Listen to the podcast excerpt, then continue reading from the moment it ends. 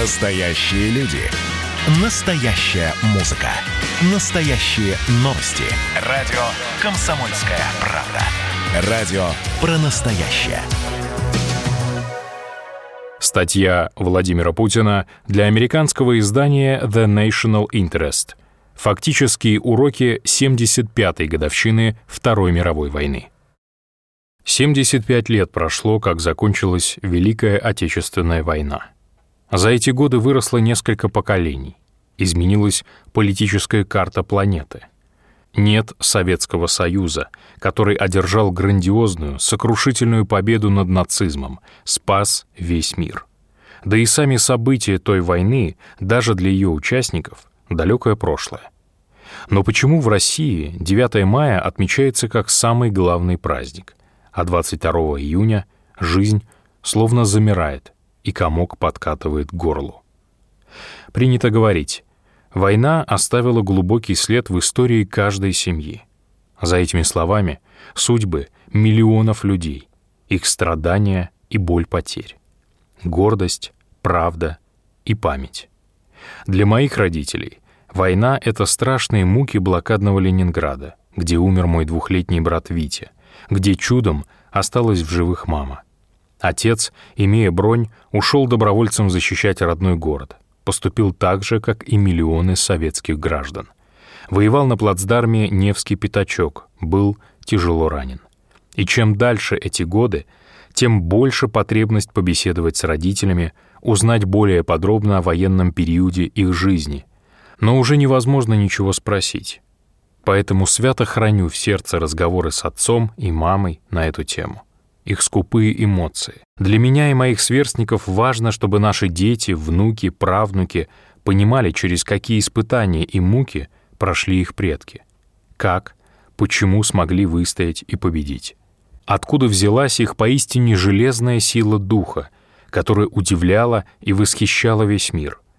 Да, они защищали свой дом, детей, близких, семью, но всех объединяла любовь к родине, к Отечеству. Это глубинное личностное чувство во всей своей полноте отражено в самой сути нашего народа и стало одним из определяющих в его героической, жертвенной борьбе против нацистов. Часто задаются вопросом, как нынешнее поколение себя поведет, как поступит в условиях критической ситуации — Перед моими глазами молодые врачи, медсестры, порой вчерашние студенты, которые сегодня идут в красную зону, чтобы спасать людей. Наши военнослужащие в ходе борьбы с международным терроризмом на Северном Кавказе, в Сирии, стоявшие насмерть, совсем юные ребята. Многим бойцам легендарной, бессмертной шестой десантной роты было 19-20 лет но все они показали, что достойны подвига воинов нашей Родины, которые защищали ее в Великую Отечественную войну. Поэтому уверен, что в характере у народов России исполнять свой долг, не жалеть себя, если того требуют обстоятельства. Самоотверженность, патриотизм, любовь к родному дому, к своей семье, к Отечеству — эти ценности и сегодня являются для российского общества фундаментальными, стержневыми — на них, по большому счету, во многом держится суверенитет нашей страны. Сейчас у нас появились новые традиции, рожденные народом, такие как «Бессмертный полк». Это марш нашей благодарной памяти, кровной, живой связи между поколениями. Миллионы людей выходят на шествие с фотографиями своих родных, отстоявших Отечество и разгромивших нацизм. Это значит, что их жизнь, испытания и жертвы, победа, которую они передали нам, никогда не будут забыты. Наша ответственность перед прошлым и будущим — сделать все, чтобы не допустить повторения страшных трагедий. Поэтому посчитал своим долгом выступить со статьей о Второй мировой и Великой Отечественной войнах. Не раз обсуждал эту идею в беседах с мировыми лидерами, встретил их понимание. В конце прошлого года на саммите руководителей стран СНГ мы все были едины. Важно передать потомкам память о том, что победа над нацизмом была одержана прежде всего советским народом, что в этой героической борьбе на фронте и в тылу плечом к плечу стояли представители всех республик Советского Союза. Тогда же говорил с коллегами и о непростом предвоенном периоде. Этот разговор вызвал большой резонанс в Европе и мире. Значит, обращение к урокам прошлого действительно необходимо и злободневно. Вместе с тем было и много эмоций, плохо скрываемых комплексов, шумных обвинений. Ряд политиков по привычке поспешили заявить о том, что Россия пытается переписать историю. Однако при этом не смогли опровергнуть ни единого факта, ни одного приведенного аргумента. Разумеется, трудно, да и невозможно спорить с подлинными документами, которые, к слову, хранятся не только в российских, но и в зарубежных архивах. Поэтому есть потребность продолжить анализ причин, которые привели к мировой войне. Размышления о ее сложных событиях, трагедиях и победах, об ее уроках для нашей страны и всего мира. И здесь, повторю, принципиально важно опираться только на архивные материалы, свидетельства современников, исключить любые идеологические и политизированные домысливания. Еще раз напомню очевидную вещь. Глубинные причины Второй мировой войны во многом вытекают из решений, принятых по итогам Первой мировой. Версальский договор стал для Германии символом глубокой несправедливости — Фактически речь шла об ограблении страны, которая обязана была выплатить западным союзникам огромные репарации, истощавшие ее экономику. Главнокомандующий союзными войсками французский маршал Фош пророчески охарактеризовал Версаль. Это не мир, это перемирие на 20 лет. Именно национальное унижение сформировало питательную среду для радикальных и реваншистских настроений в Германии. Нацисты умело играли на этих чувствах, строили свою пропаганду, обещая избавить Германию от наследия Версаля, восстановить ее былое могущество, а по сути толкали немецкий народ к новой войне. Парадоксально, но этому прямо или косвенно способствовали западные государства, прежде всего Великобритания и США. Их финансовые и промышленные круги весьма активно вкладывали капиталы в немецкие фабрики и заводы, выпускавшие продукцию военного назначения. А среди аристократии и политического истеблишмента было немало сторонников радикальных, крайне правых националистических движений, набиравших силу и в Германии, и в Европе.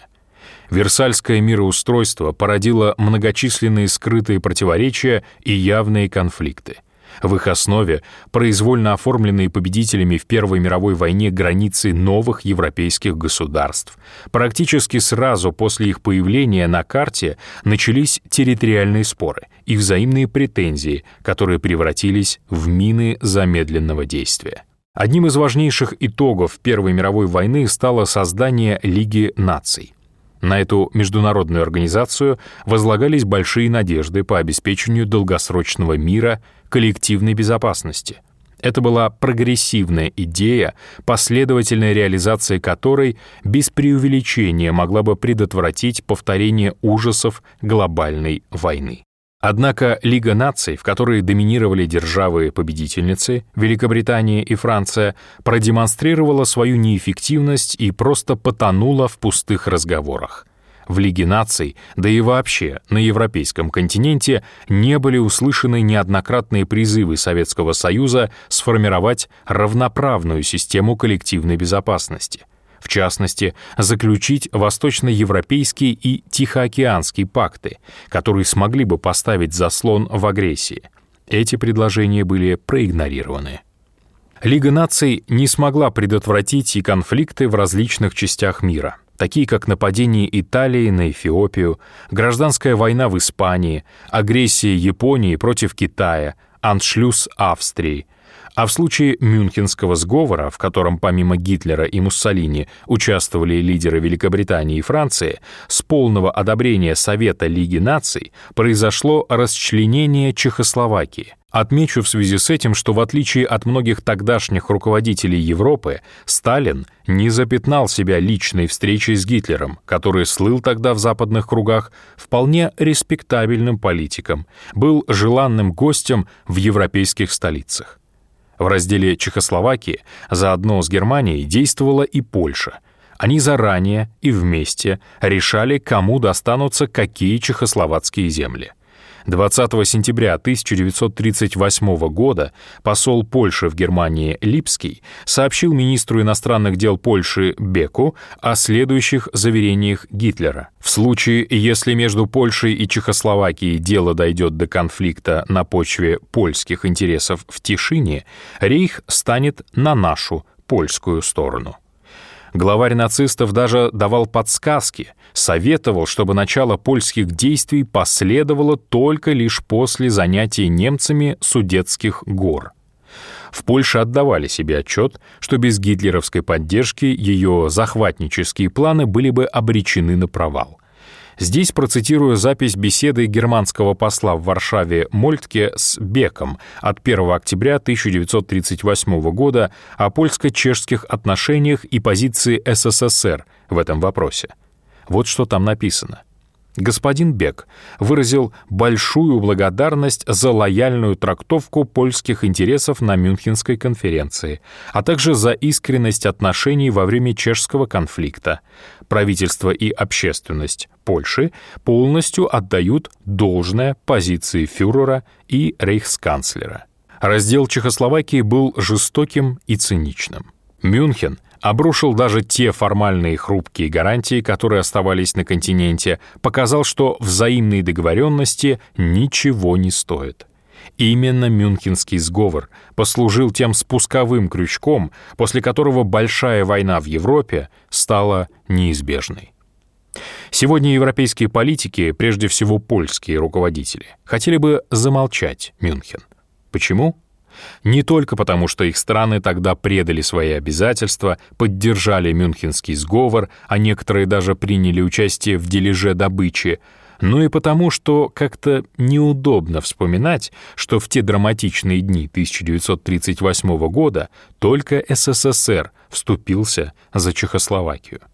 Советский Союз, исходя из своих международных обязательств, в том числе соглашений с Францией и Чехословакией, пытался предотвратить трагедию. Польша же, преследуя свои интересы, всеми силами препятствовала созданию системы коллективной безопасности в Европе. Польский министр иностранных дел Бек 19 сентября 1938 года прямо писал об этом уже упомянутому послу Липскому перед его встречей с Гитлером. В течение прошлого года польское правительство четыре раза отвергало предложение присоединиться к международному вмешательству в защиту Чехословакии. Британия, а также Франция, которая была тогда главным союзником чехов и словаков, предпочли отказаться от своих гарантий и бросить на растерзание эту восточноевропейскую страну. Не просто бросить, а направить устремление нацистов на восток с прицелом на то, чтобы Германия и Советский Союз неизбежно бы столкнулись и обескровили друг друга. Именно в этом заключалась западная политика умиротворения. И не только по отношению к Третьему Рейху, но и к другим участникам так называемого антикоминтерновского пакта, фашистской Италии и милитаристской Японии – ее кульминацией на Дальнем Востоке стало англо-японское соглашение лета 1939 года, предоставившее Токио свободу рук в Китае. Ведущие европейские державы не хотели признавать, какая смертельная опасность для всего мира исходит от Германии и ее союзников. Рассчитывали, что война их самих обойдет стороной. Мюнхенский сговор показал Советскому Союзу, что западные страны будут решать вопросы безопасности без учета его интересов, а при удобном случае могут сформировать антисоветский фронт. Вместе с тем Советский Союз до последней возможности старался использовать любой шанс для создания антигитлеровской коалиции, повторю, несмотря на двуличную позицию стран Запада. Так, по линии разведслужб советское руководство получало подробную информацию о закулисных англо-германских контактах летом 1939 года. Обращаю внимание, они велись весьма интенсивно причем практически одновременно с трехсторонними переговорами представителей Франции, Великобритании и СССР, которые западными партнерами, напротив, сознательно затягивались. Приведу в связи с этим документ из британских архивов. Это инструкция британской военной миссии, которая прибыла в Москву в августе 1939 года. В ней прямо говорится, что делегация должна вести переговоры очень медленно – что правительство Соединенного Королевства не готово брать на себя подробно прописанные обязательства, которые могут ограничить нашу свободу действий при каких-либо обстоятельствах. Отмечу также, в отличие от англичан и французов, советскую делегацию возглавили высшие руководители Красной Армии, которые имели все необходимые полномочия подписать военную конвенцию по вопросам организации военной обороны Англии, Франции и СССР против агрессии в Европе. Свою роль в провале переговоров сыграла Польша, которая не хотела никаких обязательств перед советской стороной. Даже под давлением западных союзников польское руководство отказывалось от совместных действий с Красной армией в противостоянии вермахту. И только когда стало известно о прилете Риббентропа в Москву, Бек, нехотя, не напрямую, а через французских дипломатов, уведомил советскую сторону. В случае совместных действий против германской агрессии сотрудничество между Польшей и СССР при технических условиях, которые надлежит определить, не исключено. Одновременно своим коллегам он разъяснил, «Я не против этой формулировки только в целях облегчения тактики, и наша же принципиальная точка зрения в отношении СССР является окончательной и остается без изменений». В сложившейся ситуации Советский Союз подписал договор о ненападении с Германией, фактически сделал это последним из стран Европы. Причем на фоне реальной опасности столкнуться с войной на два фронта — с Германией на западе и с Японией на востоке, где уже шли интенсивные бои на реке Халхингол. Сталин и его окружение заслуживают многих справедливых обвинений. Мы помним и о преступлениях режима против собственного народа, и об ужасах массовых репрессий. Повторю, советских руководителей можно упрекать во многом, но не в отсутствии понимания характера внешних угроз.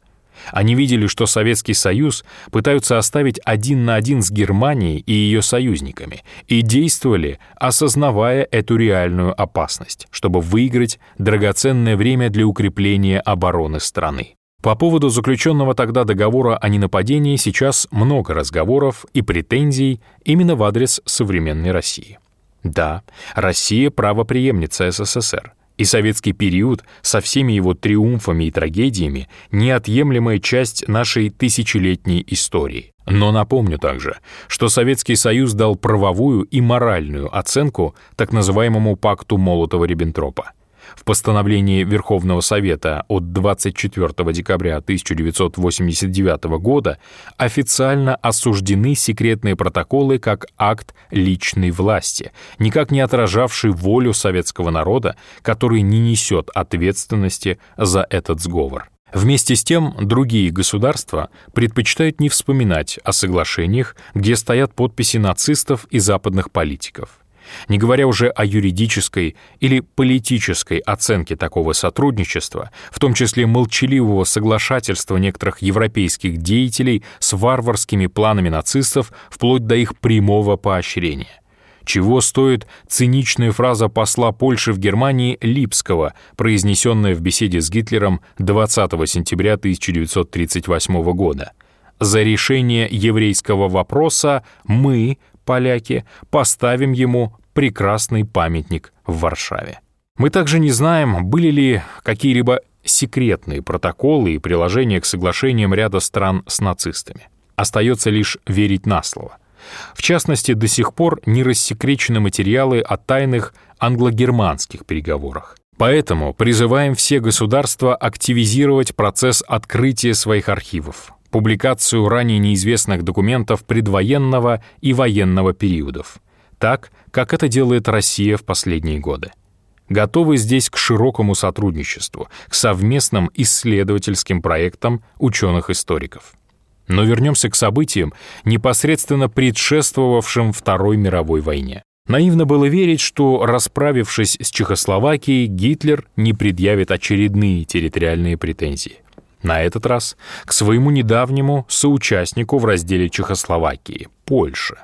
Поводом здесь, кстати, также послужило наследие Версаля — судьба так называемого Данцикского коридора. Последовавшая затем трагедия Польши целиком на совести тогдашнего польского руководства, которое помешало заключению англо-франко-советского военного союза и понадеялось на помощь западных партнеров, подставило свой народ под каток гитлеровской машины уничтожения. Немецкое наступление развивалось в полном соответствии с доктриной Блицкрига — Несмотря на ожесточенное героическое сопротивление польской армии, уже через неделю после начала войны, 8 сентября 1939 года, германские войска были на подступах к Варшаве, а военно-политическая верхушка Польши к 17 сентября сбежала на территорию Румынии, предав свой народ, который продолжал вести борьбу с захватчиками. Западные союзники не оправдали польских надежд — После объявления войны Германии французские войска продвинулись всего на несколько десятков километров вглубь немецкой территории. Выглядело все это лишь как демонстрация активных действий. Более того, англо-французский Верховный военный совет, впервые собравшийся 12 сентября 1939 года во французском Абвиле, принял решение вовсе прекратить наступление ввиду быстрого развития событий в Польше началась пресловутая «странная война». Налицо прямое предательство со стороны Франции и Англии своих обязательств перед Польшей. Позже, в ходе Нюрнбергского процесса, немецкие генералы так объясняли свой быстрый успех на Востоке. Бывший начальник штаба оперативного руководства Верховного главнокомандования вооруженными силами Германии генерал Йодель признал, если мы еще в 1939 году не потерпели поражение, то это только потому, что примерно 110 французских и английских дивизий, стоящих во время нашей войны с Польшей на Западе, против 23 германских дивизий, оставались совершенно бездеятельными попросил поднять из архивов весь массив материалов, связанных с контактами СССР и Германии в драматичные дни августа и сентября 1939 года. Как свидетельствуют документы, пункт 2 секретного протокола к договору о ненападении между Германией и СССР от 23 августа 1939 года устанавливал, что в случае территориально-политического переустройства областей, входящих в состав польского государства, граница сфер интересов двух стран должна приблизительно проходить по линии рек Нарева, Вислы и Сана. Иными словами, в советскую сферу влияния попадали не только территории, на которых проживало преимущественно украинское и белорусское население, но и исторические польские земли Междуречья, Буга и Вислы. Об этом факте далеко не все сейчас знают как и о том, что сразу после нападения на Польшу в первые сентябрьские дни 1939 года Берлин настойчиво и неоднократно призывал Москву присоединиться к военным действиям. Однако советское руководство подобные призывы игнорировало и втягиваться в драматические развивающиеся события не собиралось до последней возможности. Лишь когда стало окончательно ясно, что Великобритания и Франция не стремятся помогать своему союзнику, а вермахт способен быстро оккупировать всю Польшу и выйти фактически на подступы к Минску, было принято решение ввести утром 17 сентября войсковые соединения Красной Армии в так называемые «Восточные Кресы», ныне это части территории Белоруссии, Украины и Литвы. Очевидно, что других вариантов не оставалось. Противном случае риски для СССР возросли бы многократно, поскольку, повторю, старая советско-польская граница проходила всего в нескольких десятках километров от Минска, и неизбежная война с нацистами началась бы для страны с крайне невыгодных стратегических позиций а миллионы людей разных национальностей, в том числе евреи, жившие под Брестом и Гродно, Перемышлем, Львовом и Вильно, были бы брошены на уничтожение нацистам и их местным приспешникам, антисемитам и радикал-националистам. Именно тот факт, что Советский Союз до последней возможности стремился избежать участия в разгорающемся конфликте и не хотел играть на стороне Германии, привел к тому, что реальное соприкосновение советских и немецких войск произошло гораздо восточнее оговоренных в секретном протоколе рубежей не по Висле, а примерно по так называемой линии Керзона, которая еще в 1919 году была рекомендована Антантой в качестве восточной границы Польши. Как известно, сослагательное наклонение трудно применимо к уже произошедшим событиям. Скажу лишь, что в сентябре 1939 года советское руководство имело возможность отодвинуть западные рубежи СССР еще дальше на запад, вплоть до Варшавы, но приняло решение не делать этого. Немцы предложили зафиксировать новый статус-кво — 28 сентября 1939 года в Москве Риббентроп и Молотов подписали договор о дружбе и границе между СССР и Германией, а также секретный протокол об изменении государственной границы, которой признавалась демаркационная линия, где де-факто стояли две армии. Осенью 1939 года, решая свои военно-стратегические оборонительные задачи, Советский Союз начал процесс инкорпорации Латвии, Литвы и Эстонии. Их вступление в СССР было реализовано на договорной основе, при согласии избранных властей. Это соответствовало нормам международного и государственного права того времени. Кроме того, Литве в октябре 1939 года были возвращены город Вильно и прилегающая область, ранее входившие в состав Польши, Прибалтийские республики в составе СССР сохранили свои органы власти, язык, имели представительство в советских высших государственных структурах. Все эти месяцы не прекращалась невидимая потустороннему глазу дипломатическая и военно-политическая борьба, работа разведки. В Москве понимали, что перед ней непримиримый и жестокий враг, что скрытая война с нацизмом уже идет и нет никаких оснований воспринимать официальные заявления, формальные протокольные ноты тех лет как доказательство дружбы между СССР и Германией. Активные торговые и технические контакты СССР имел не только с Германией, но и с другими странами.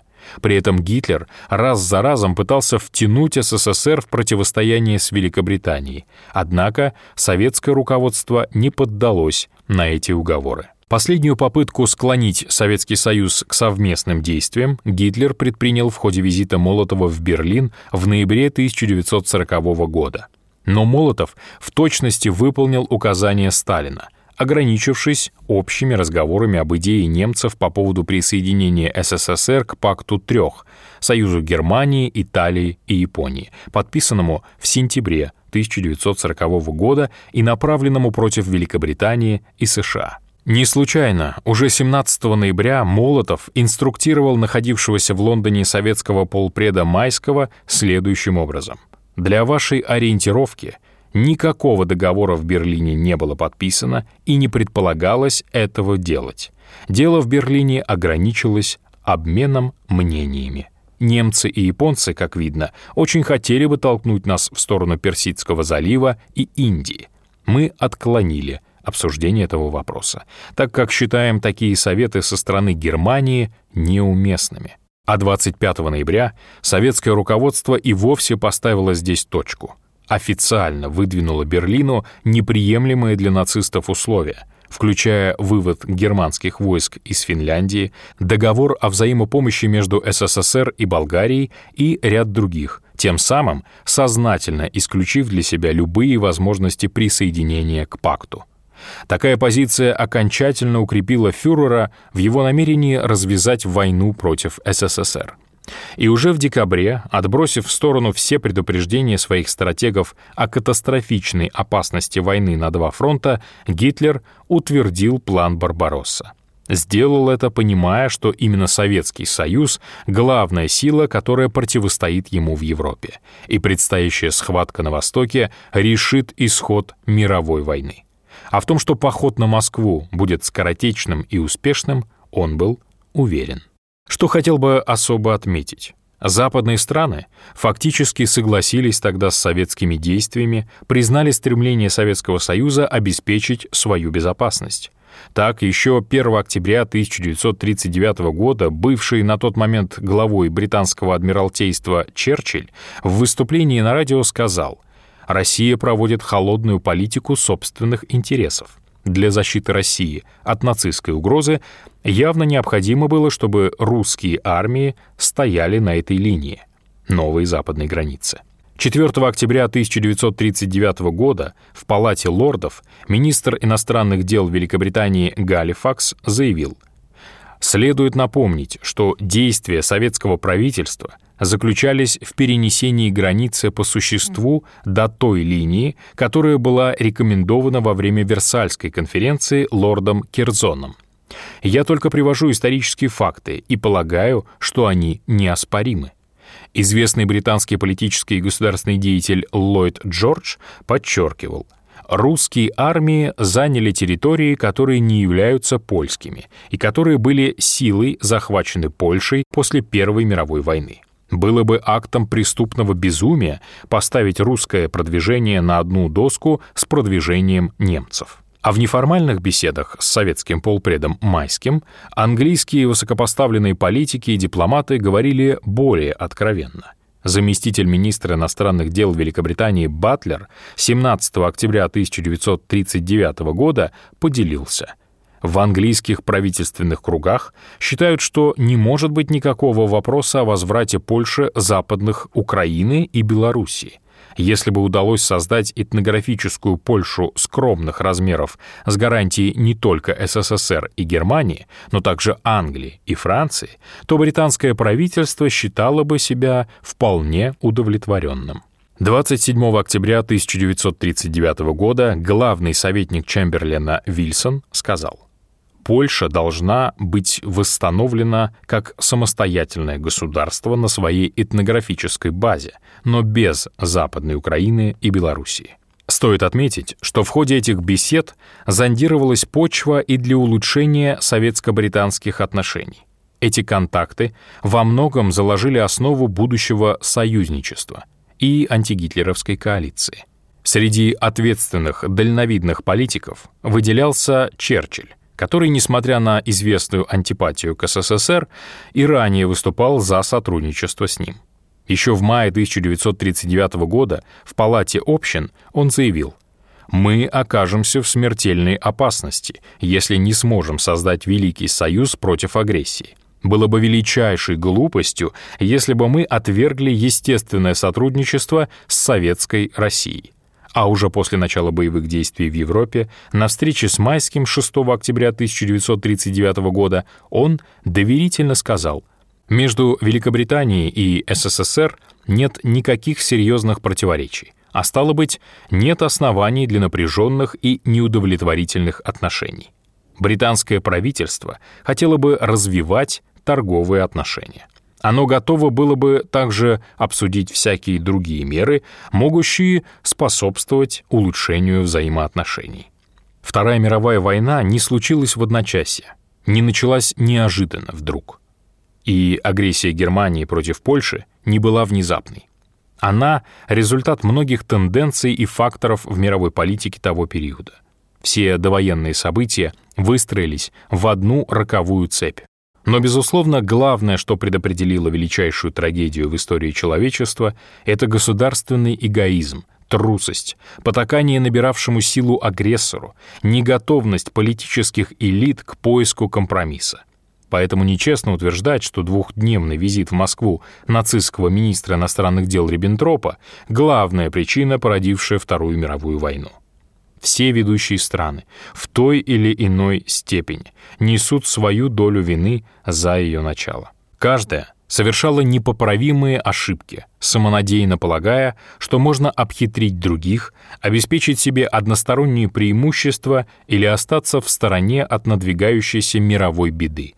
И за такую недальновидность, за отказ от создания системы коллективной безопасности платить пришлось миллионами жизней, колоссальными утратами. Пишу об этом без малейшего намерения взять на себя роль судьи, кого-то обвинить или оправдать, тем более инициировать новый виток международного информационного противостояния на историческом поле, которое может столкнуть между собой государства и народы. Считаю, что поиском взвешенных оценок прошедших событий должна заниматься академическая наука с широким представительством авторитетных ученых из разных стран. Нам всем нужны правда и объективность. Со своей стороны всегда призывал и призываю коллег к спокойному, открытому, доверительному диалогу, к самокритичному, непредвзятому взгляду на общее прошлое. Такой подход позволит не повторить совершенных тогда ошибок и обеспечить мирное и благополучное развитие на долгие годы вперед. Однако многие наши партнеры пока не готовы к совместной работе — Напротив, преследуя свои цели, они наращивают против нашей страны количество и масштаб информационных атак, хотят заставить оправдываться, испытывать чувство вины, принимают насквозь лицемерные политизированные декларации — так, например, одобренная 19 сентября 2019 года Европейским парламентом резолюция о важности сохранения исторической памяти для будущего Европы прямо обвинила СССР, наряду с нацистской Германией, в развязывании Второй мировой войны. Естественно, что каких-либо упоминаний о Мюнхене там не содержится. Считаю, что подобные бумаги не могу назвать эту резолюцию документом, при всем явном расчете на скандал несут опасные реальные угрозы. Ведь ее принял весьма уважаемый орган. И что он продемонстрировал? Как это ни печально, осознанную политику по разрушению послевоенного мироустройства, создание которого было делом чести и ответственности стран, ряд представителей которых проголосовали сегодня за эту лживую декларацию и таким образом подняли руку на выводы Нюрнбергского трибунала, на усилия мирового сообщества, создававшего после победного 1945 года универсальные международные институты — Напомню в связи с этим, что сам процесс европейской интеграции, в ходе которой были созданы соответствующие структуры, в том числе и Европейский парламент, стал возможен только благодаря урокам, извлеченным из прошлого, его четким правовым и политическим оценкам. И те, кто сознательно ставит под сомнение этот консенсус, разрушают основы всей послевоенной Европы. Помимо угрозы для фундаментальных принципов миропорядка, есть здесь и моральная, нравственная сторона. Глумление, издевательство над памятью — это подлость. Подлость бывает намеренной, лицемерной, вполне осознанной когда в заявлениях по поводу 75-летия окончания Второй мировой войны перечисляются все участники антигитлеровской коалиции, кроме СССР. Подлость бывает трусливой, когда сносят памятники, воздвигнутые в честь борцов с нацизмом, оправдывая постыдные действия лживыми лозунгами борьбы с неугодной идеологией и якобы оккупацией. Подлость бывает кровавой, когда тех, кто выступает против неонацистов и наследников бандеровцев, убивают и сжигают. Повторю, подлость проявляет себя по-разному, но от этого она не перестает быть омерзительной. Забвение уроков истории неизбежно оборачивается тяжелой расплатой. Мы будем твердо защищать правду, основанную на документально подтвержденных исторических фактах. Продолжим честно и непредвзято рассказывать о событиях Второй мировой войны. На это в том числе нацелен масштабный проект по созданию в России крупнейшей коллекции архивных документов, кино и фотоматериалов по истории Второй мировой войны предвоенному периоду. Такая работа уже идет. Многие новые, недавно найденные рассекреченные материалы использовал и при подготовке этой статьи. И в связи с этим могу ответственно заявить, что не существует архивных документов, которые подтверждали бы версию о намерении СССР начать превентивную войну против Германии. Да, советское военное руководство придерживалось доктрины, что в случае агрессии Красная Армия быстро даст отпор врагу, перейдет в наступление и будет вести войну на территории противника. Однако такие стратегические планы вовсе не означали намерение первыми напасть на Германию. Конечно, сегодня в распоряжении историков есть документы военного планирования, директивы советских и немецких штабов. Наконец, мы знаем, как развивались события в реальности. С высоты этого знания многие рассуждают о действиях, ошибках, просчетах военно-политического руководства страны. Скажу в связи с этим одно. Наряду с огромным потоком разного рода дезинформации, советские лидеры получали и реальные сведения о готовящейся агрессии нацистов и в предвоенные месяцы предприняли шаги, направленные на повышение боеготовности страны, включая скрытый призыв части военнообязанных на сборы, передислокацию соединений и резервов из внутренних военных округов к западным границам. Война не была внезапной, ее ждали, к ней готовились. Но удар нацистов был действительно невиданный в истории разрушительной мощи. 22 июня 1941 года Советский Союз столкнулся с самой сильной, отмобилизованной и обученной армией мира, на которую работал промышленный, экономический, военный потенциал практически всей Европы. В этом смертоносном нашествии принял участие не только вермахт, но и сателлиты Германии, воинские контингенты многих других государств европейского континента. Тяжелейшие военные поражения 1941 года поставили страну на грань катастрофы. Восстанавливать боеспособность, управляемость пришлось чрезвычайными методами. Всеобщей мобилизацией, напряжением всех сил государства и народа. Уже летом 41-го под огнем врага началась эвакуация на восток страны миллионов граждан, сотен заводов и производств. В кратчайшие сроки в тылу был налажен выпуск оружия и боеприпасов, которые стали поступать на фронт в первую же военную зиму, а к 1943 году были превышены показатели военного производства Германии и ее союзников. За полтора года советские люди совершили то, что казалось невозможным и на фронте, и в тылу. И до сих пор Трудно осознать, понять, представить, каких невероятных усилий, мужества, самоотверженности потребовали эти величайшие достижения. Против мощной, вооруженной до зубов хладнокровной захватнической машины нацистов поднялась гигантская сила советского общества, объединенного стремлением защитить родную землю, отомстить врагу, сломавшему, растоптавшему мирную жизнь, ее планы и надежды. Конечно, в период этой страшной кровопролитной войны некоторыми людьми овладевали страх и растерянность, отчаяние. Имели место предательство и дезертирство. Давали о себе знать жестокие разломы, порожденные революцией и гражданской войной, нигилизм, издевательское отношение к национальной истории, традициям, вере, которые пытались насаждать большевики, особенно в первые годы после прихода к власти — но общий настрой советских граждан и наших соотечественников, оказавшихся за рубежом, был другим — сберечь, спасти Родину. Это был настоящий, неудержимый порыв. Люди искали опору в истинных патриотических ценностях. Нацистские стратеги были убеждены, что огромное многонациональное государство легко можно подмять под себя — рассчитывали, что внезапная война, ее беспощадность и невыносимые тяготы неминуемо обострят межнациональные отношения и страну можно будет расчленить на части. Гитлер прямо заявлял, наша политика в отношении народов, населяющих широкие просторы России, должна заключаться в том, чтобы поощрять любую форму разногласий и раскола. Но с первых же дней стало ясно, что этот план нацистов провалился. Брестскую крепость до последней капли крови защищали воины более чем 30 национальностей. На протяжении всей войны и в крупных решающих битвах, и в защите каждого плацдарма, каждого метра родной земли мы видим примеры такого единения. Для миллионов эвакуированных родным домом стали Поволжье и Урал, Сибирь и Дальний Восток, республики Средней Азии и Закавказья. Их жители делились последним, поддерживали всем, чем могли. Дружба народов, их взаимопомощь стали для врага настоящей, несокрушимой крепостью.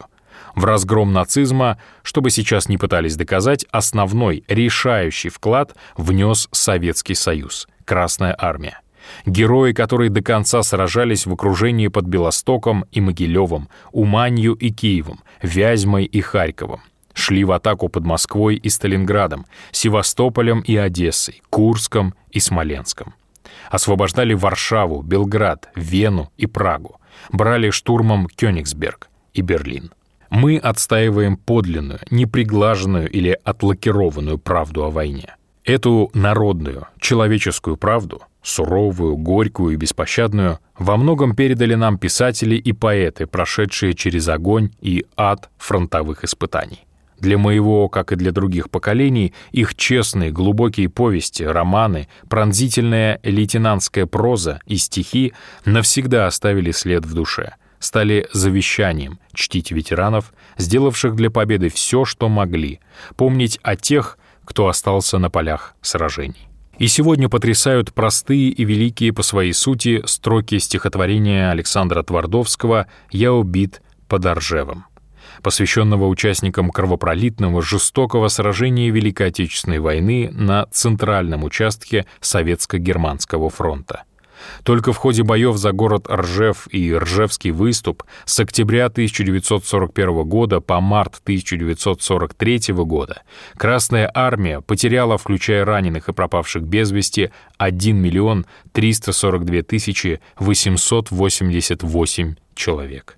Называю эти собранные по архивным источникам страшные, трагические, еще далеко не полные цифры впервые — отдавая дань памяти подвигу известных и безымянных героев, о которых в послевоенные годы в силу разных причин говорили незаслуженно, несправедливо мало или вовсе молчали. Приведу еще один документ. Это доклад Международной комиссии по репарациям с Германией во главе с Майским, подготовленный в феврале 1945 года. В задачи комиссии входило определение формулы, согласно которой побежденная Германия должна была возместить понесенный ущерб державам-победительницам. Комиссия пришла к следующему выводу. Количество затраченных Германией на Советском фронте солдата дней превосходит это же количество на всех других союзных фронтах, по крайней мере, в 10 раз. Советский фронт оттягивал также 4 пятых германских танков и около двух третей германских самолетов.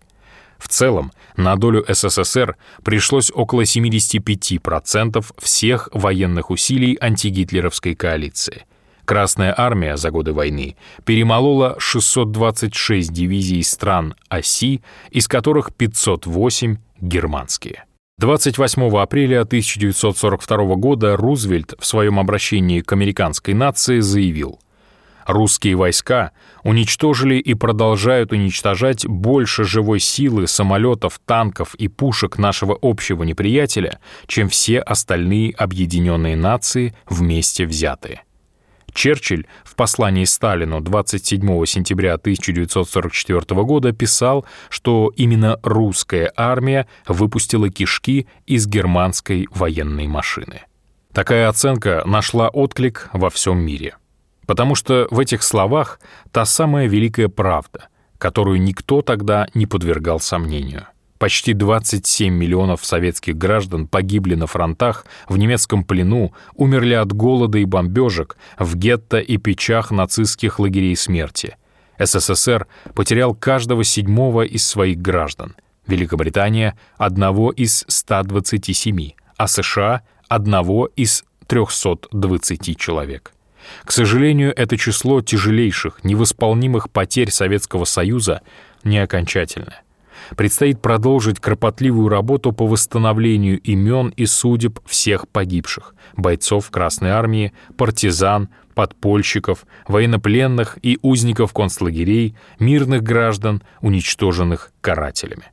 Это наш долг. И здесь особая роль принадлежит участникам поискового движения, военно-патриотическим и волонтерским объединениям, таким проектам, как электронная база данных «Память народа», основанная на архивных документах. И, конечно, в решении такой общегуманитарной задачи необходимо тесное международное сотрудничество. К победе вели усилия всех стран и народов, которые боролись с общим врагом. Британская армия защитила свою родину от вторжения, воевала с нацистами и их сателлитами на Средиземном море, в Северной Африке. Американские и британские войска освобождали Италию, открывали второй фронт. США нанесли мощные сокрушительные удары агрессору на Тихом океане. Мы помним колоссальные жертвы китайского народа и его огромную роль в разгроме японских милитаристов. Не забудем бойцов сражающейся Франции, которые не признали позорную капитуляцию и продолжали борьбу с нацистами. Мы также будем всегда благодарны за помощь, которую оказывали союзники, обеспечивая Красную армию боеприпасами, сырьем, продовольствием, техникой. И она была существенной около 7% от общих объемов военного производства Советского Союза. Ядро антигитлеровской коалиции начало складываться сразу после нападения на Советский Союз, когда США и Великобритания безоговорочно поддержали его в борьбе с гитлеровской Германией. Во время Тегеранской конференции 1943 года Сталин, Рузвельт и Черчилль сформировали альянс великих держав, договорились о выработке коалиционной дипломатии, совместной стратегии в борьбе против общей смертельной угрозы. У лидеров Большой Тройки было четкое понимание, что объединение промышленных, ресурсных и военных потенциалов СССР, США, Великобритании создаст неоспоримое превосходство над противником. Советский Союз в полной мере выполнял свои обязательства перед союзниками, всегда протягивал руку помощи. Так, масштабная операция «Багратион» в Белоруссии Красная армия поддержала высадку англо-американского десанта в Нормандии. В январе 1945 года, прорвавшись к Одеру, наши бойцы поставили крест на последнем мощном наступлении вермахта на Западном фронте, в Орденнах. А через три месяца после победы над Германией СССР в полном соответствии с ялтинскими договоренностями объявил войну Японии и нанес поражение миллионной Квантунской армии. Еще в июле 1941 года советское руководство заявило, что целью войны против фашистских угнетателей является не только ликвидация угрозы, нависшей над нашей страной, но и помощь всем народам Европы, стонущим под игом германского фашизма.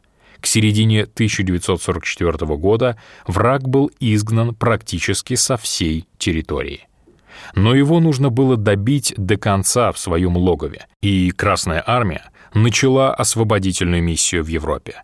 Спасла от уничтожения и порабощения, от ужаса Холокоста целые народы. Спасла ценой сотен тысяч жизней советских солдат. Важно также не забывать о той огромной материальной помощи, которую СССР оказывал освобожденным странам в ликвидации угрозы голода, в восстановлении экономики и инфраструктуры. Делал это в то время, когда на тысячи верст от Бреста до Москвы и Волги тянулись одни пепелища. Так, например, в мае 1945 года правительство Австрии обратилось с просьбой к СССР оказать помощь продовольствием, так как не знала, как прокормить свое население в последующие семь недель до нового урожая. Согласие советского руководства направить продукты питания государственный канцлер Временного правительства Австрийской республики Реннер охарактеризовал как спасительный акт, который австрийцы никогда не забудут. Союзники совместно создали Международный военный трибунал, призванный покарать нацистских политических и военных преступников. В его решениях дана четкая правовая квалификация таким преступлениям против человечности, как геноцид, этнические и религиозные чистки, антисемитизм и ксенофобия. Прямо и недвусмысленно Нюрнбергский трибунал осудил и пособников нацистов, коллаборационистов различных мастей. Это позорное явление имело место во всех государствах Европы. Такие деятели, как Петен, Квислинг, Власов, Бандера, их приспешники и последователи, хоть и рядились в одежды борцов за национальную независимость или свободу от коммунизма, являются предателями и палачами. В бесчеловечности они зачастую превосходили своих хозяев – стараясь выслужиться, в составе специальных карательных групп охотно выполняли самые людоедские поручения. Дело их кровавых рук, расстрелы Бабьего Яра, Волынская резня, сожженная Хатынь, акции уничтожения евреев в Литве и Латвии. И сегодня наша позиция остается неизменной. Преступным деянием пособников нацистов не может быть оправдания — им нет срока давности. Поэтому вызывает недоумение, когда в ряде стран те, кто запятнал себя сотрудничеством с нацистами, вдруг приравниваются к ветеранам Второй мировой войны. Считаю недопустимым ставить знак равенства между освободителями и оккупантами. а героизацию пособников нацистов могу рассматривать только как предательство памяти наших отцов и дедов.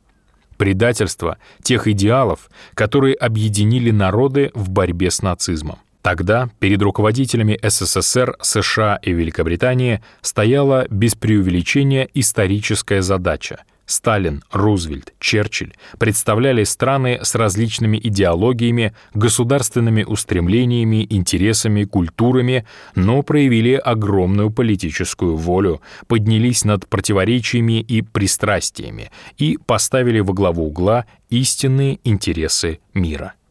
В результате они смогли прийти к согласию и достигнуть решения, от которого выиграло все человечество — державы-победительницы оставили нам систему, которая стала квинтэссенцией интеллектуальных и политических исканий нескольких столетий. Серия конференций Тегеранская, Ялтинская, Сан-Франциская, Потсдамская заложили основу того, что мир вот уже 75 лет, несмотря на острейшие противоречия, живет без глобальной войны. Исторический ревизионизм, проявление которого мы наблюдаем сейчас на Западе, причем прежде всего в отношении темы Второй мировой войны и ее итогов, опасен тем, что грубо, цинично искажает понимание принципов мирного развития, заложенных в 1945 году Ялтинской и Сан-Франциской конференциями. Главное историческое достижение Ялты и других решений того времени заключается в согласии создать механизм, который позволил бы ведущим державам оставаться в рамках дипломатии при разрешении возникающих между ними разногласий. 20 век принес тотальные и всеобъемлющие мировые конфликты, а в 1945 году на арену вышло еще и ядерное оружие, способное физически уничтожить Землю. Иными словами, урегулирование споров силовыми методами стало запредельно опасным. И победители во Второй мировой войне это понимали, понимали и осознавали собственную ответственность перед человечеством. Печальный опыт Лиги наций учли в 1945-м. Структура Совета безопасности ООН была разработана таким образом, чтобы сделать гарантии мира максимально конкретными и действенными, так появился институт постоянных членов Совета Безопасности и право вето, как их привилегия и ответственность. Что такое право вето в Совете Безопасности ООН? Говоря прямо, это единственная разумная альтернатива прямому столкновению крупнейших стран. Это заявление одной из пяти держав, что то или иное решение для нее неприемлемо, противоречит ее интересам и представлениям о правильном подходе. И остальные страны, даже если они не согласны с этим, принимают такую позицию как данность, отказываясь от попыток воплотить в жизнь свои односторонние устремления. То есть, так или иначе, но нужно искать компромиссы. Новое глобальное противостояние началось почти сразу после завершения Второй мировой войны и носило временами очень ожесточенный характер — и то, что холодная война не переросла в Третью мировую, убедительно подтвердило эффективность договоренностей, заключенных Большой Тройкой. Правила поведения, согласованные при создании ООН, позволили в дальнейшем сводить к минимуму риски и держать противостояние под контролем. Конечно, мы видим, что система ООН работает сейчас с напряжением и не так эффективно, как могла бы, но свою основную функцию ООН по-прежнему выполняет. Принципы деятельности Совета Безопасности ООН — это уникальный механизм предотвращения большой войны или глобального конфликта. Звучащие довольно часто в последние годы призывы отменить право вето, отказать постоянным членам Совбеза в особых возможностях на деле безответственны. Ведь если такое произойдет, Организация Объединенных Наций по существу превратится в ту самую Лигу наций, собрание для пустых разговоров, лишенное каких-либо рычагов воздействия на мировые процессы. Чем все закончилось, хорошо известно — Именно поэтому державы-победительницы подошли к формированию новой системы миропорядка с предельной серьезностью, чтобы не повторить ошибки предшественников. Создание современной системы международных отношений — один из важнейших итогов Второй мировой войны. Даже наиболее непримиримые противоречия — геополитические, идеологические, экономические — не мешают находить формы мирного сосуществования и взаимодействия, если на то есть желание и воля. Сегодня мир переживает не самые спокойные времена — меняется все, от глобальной расстановки сил и влияния до социальных, экономических и технологических основ жизни обществ, государств, целых континентов. В минувшие эпохи сдвиги такого масштаба практически никогда не обходились без больших военных конфликтов, без силовой схватки за выстраивание новой глобальной иерархии. Благодаря мудрости и дальновидности политических деятелей союзных держав удалось создать систему, которая удерживает от крайних проявлений такого объективного, исторически присущего мировому развитию соперничества. Наш долг — всех тех, кто берет на себя политическую ответственность, прежде всего представителей держав-победительниц во Второй мировой войне, гарантировать, чтобы эта система сохранилась и совершенствовалась, Сегодня, как и в 1945 году, важно проявить политическую волю и вместе обсудить будущее. Наши коллеги, господа Си Цзиньпин, Макрон, Трамп, Джонсон, поддержали выдвинутую российскую инициативу провести встречу лидеров пяти ядерных государств, постоянных членов Совета Безопасности. Мы благодарим их за это и рассчитываем, что такая очная встреча может состояться при первой возможности. Какой мы видим повестку предстоящего саммита? Прежде всего, на наш взгляд, целесообразно обсудить шаги по развитию коллективных начал в мировых делах, откровенно поговорить о вопросах сохранения мира, укрепления глобальной и региональной безопасности, контроля над стратегическими вооружениями, совместных усилий в противодействии терроризму, экстремизму, другим актуальным вызовам и угрозам. Отдельная тема повестки встречи — ситуация в глобальной экономике, прежде всего преодоление экономического кризиса, вызванного пандемией коронавируса — Наши страны принимают беспрецедентные меры для защиты здоровья и жизни людей, поддержки граждан, попавших в трудную жизненную ситуацию. Но насколько тяжелыми будут последствия пандемии, как быстро глобальная экономика выберется из рецессии, зависит от нашей способности работать сообща и согласованно, как настоящие партнеры. Тем более недопустимо превращать экономику в инструмент давления и противостояния. В числе востребованных тем охрана окружающей среды и борьба с изменением климата, а также обеспечение безопасности глобального информационного пространства. Предлагаемая Россией повестка предстоящего саммита «пятерки» исключительно важная и актуальная как для наших стран, так и для всего мира. И по всем пунктам у нас есть конкретные идеи и инициативы. Не может быть сомнений, что саммит России, Китая, Франции, США и Великобритании сыграет важную роль в поиске общих ответов на современные вызовы и угрозы и продемонстрирует общую приверженность духу союзничества, тем высоким гуманистическим идеалам и ценностям, за которые плечом к плечу сражались отцы и деды. Опираясь на общую историческую память, мы можем и должны доверять друг другу. Это послужит прочной основой для успешных переговоров и согласованных действий ради укрепления стабильности и безопасности на планете, ради процветания и благополучия всех государств. Без преувеличения, в этом заключается наш общий долг и ответственность перед всем миром, перед нынешним и будущими поколениями.